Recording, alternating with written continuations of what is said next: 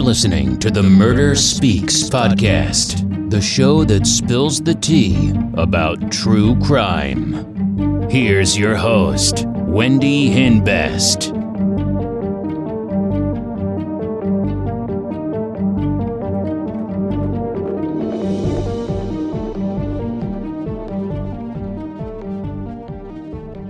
Hey, welcome back. So today's real crime story is about 24 year olds Brittany Cosby and Crystal Jackson from Houston, Texas. Their bodies were discovered outside a Fisher's Cove store in Port Bolivar the morning of March 7th, 2014. I noticed that one was laying on her back and she had what was a severe gunshot wound to the right temple with an exit wound coming out from behind her left ear. The other was laying on her stomach with a sheet wrapped around the head. We saw that her eyes were swollen and bruised, and it was immediate that she'd been a victim of some kind of blunt force trauma.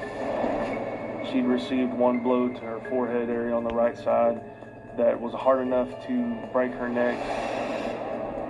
Her skull was actually broken open. She was not only hit once in the forehead, but four extra times in the back of the head. It was definitely our feeling that it was overkill. They were found on the ground by a dumpster. The police find a shutter with blood spatter at the scene. They also find a piece of paper with a print on it. The lack of blood at the scene tells police that the crime took place somewhere else and the bodies were just dumped there. The police also find an envelope with the name Brittany Cosby on it, with an address. So the police went to the address. They meet Brittany's great grandmother. Apparently, she had been missing for a couple of days. She's been living with her great grandmother. Suddenly, Brittany's father, James Larry Cosby, shows up, and the police tell him his daughter is dead. He becomes very emotional. He tells police that Crystal was Brittany's girlfriend, and Crystal had a daughter. He tells police that Brittany and Crystal left the house the morning of March 6th and never came back. The police go to Crystal's house and talk to her parents. The father did not like the fact that his daughter was gay. He's a preacher and did not approve of the relationship. But the mother accepted it.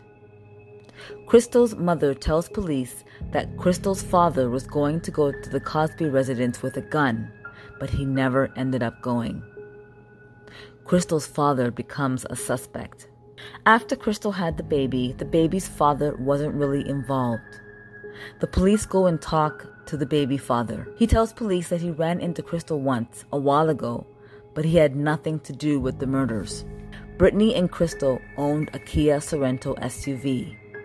The police view the surveillance camera at the convenience store close to Brittany's house, and it shows Brittany and Crystal's car leaving the residence around 7:30 that morning. However, it's hard to see who's driving the vehicle. The police know that the only way to get to Port Bolivar is by the ferry.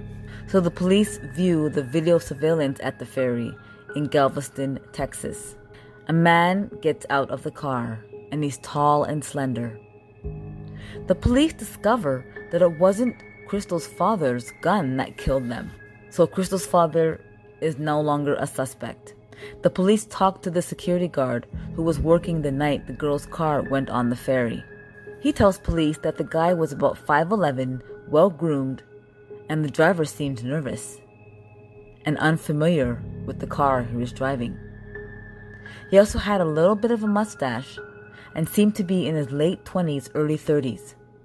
The police get a composite sketch of the driver, but nobody seemed to recognize him. The police talk to the caretaker at the Cosby home. She takes care of Brittany's great grandmother. They take her outside the carport, and she tells police that she has never seen it that clean before. One of the police officers move the bricks and find blood so the police prepare a search warrant to go into the house. The police find a print on a piece of paper that belongs to James Larry Cosby, Brittany's father. Hair and fiber on the shutter match Crystal. The police notice that on the front of Brittany's house there was a missing shutter that looks exactly like the one found at the scene with bloodstains. They find blood spatter all over James Larry Cosby's bedroom. And the print on the piece of paper found belongs to James Larry Cosby. The girls' bodies were found wrapped in James Larry Cosby's bed sheets. March 12, 2014 at 7:30 p.m. The detectives approach James Larry Cosby, and James goes to the station.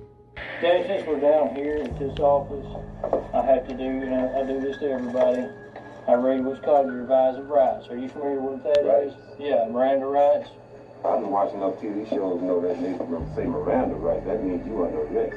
Can you explain to me how your print wound up over there where those bodies were recovered in Port Bolivar? My print was on what? Tell me your what's your thoughts? Crap. I can't make sense of that. Were you aware that we were back in the house today? Today? Mm-hmm. This crime somehow originated at that house. So what can you tell us about that house?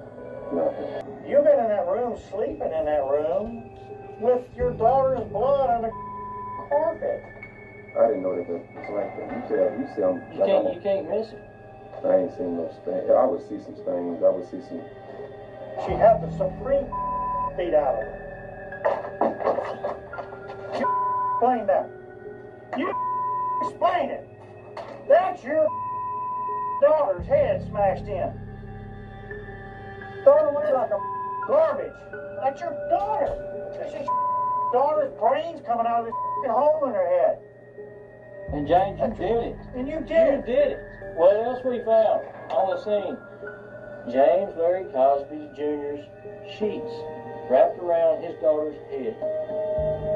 And you expect us to believe that James Larry Cosby Jr. don't know The police had a theory. James killed his daughter. Crystal witnessed it, and he killed her too. James never tells the police what really happened, but they have enough evidence to arrest him. He pretended to be sad when they told him that his daughter was dead. Brittany's aunt is upset that her own brother did this. He beat his daughter to death and shot Crystal. Brittany's mother says that Brittany's father was angry that she was gay. Turns out James Larry Cosby is a registered sex offender, and he moved in that home with Brittany and the great grandmother in October after being released from prison. After he killed both girls, he put their bodies in their car and drove to Port Bolivar and dumped their bodies. He drove the car to a strip club and left it in the parking lot, and his girlfriend picked him up. August 2016, James stands trial for capital murder, and he gets life in prison without parole. I cannot believe he did this to his own daughter. He beat her to death, beat her so bad that he broke her neck. His own daughter. Unbelievable. I hope he rots in jail. Thank you so much for listening. If you like it, please share it. Sharing is caring. And if you are a true crime addict like me, check out my store, krystalkiss.com. That's crystal with a K for some murder merch. I sell t shirts, hoodies, leggings, and tank tops for the summer. Free shipping on everything in my store. Check it out. Don't forget to subscribe. Thanks for listening. Bye.